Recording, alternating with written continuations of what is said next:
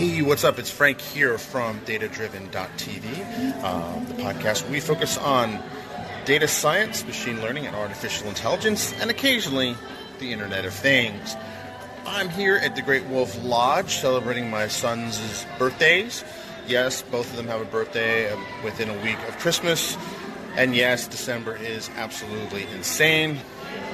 But regardless, I'm here and I'm playing a wonderful game that's here uh, called MagiQuest. And with MagiQuest, you get a wand, and there's things that here that you have to go on and quests in the building.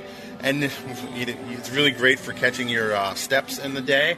I think I logged 20,000 steps uh, a couple of days ago, and it was uh, quite the day. But in any case, one of the things that's interesting about this is that you're given a wand, and the wand has RFID uh, tag in it. So as you point at things, they respond as if they were, well, magic. And that takes me back to one of my favorite quotes by Arthur C. Clarke that any it, sufficiently advanced technology is indistinguishable from magic. So if you're watching the video here, you can witness this in firsthand. So there's my wand, and watch.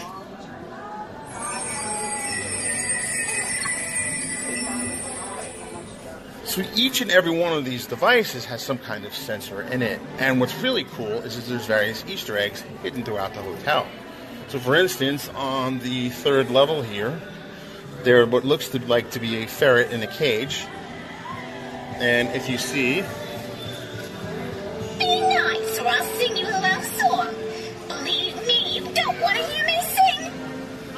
you'll see there's other things here. So there's, there's lights that light up, and that really speaks to the idea with the Internet of Things.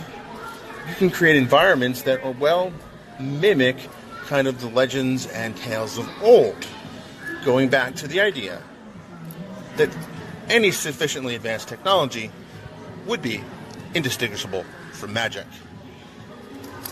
Signing off from the Great Wolf Lodge in Williamsburg, Virginia.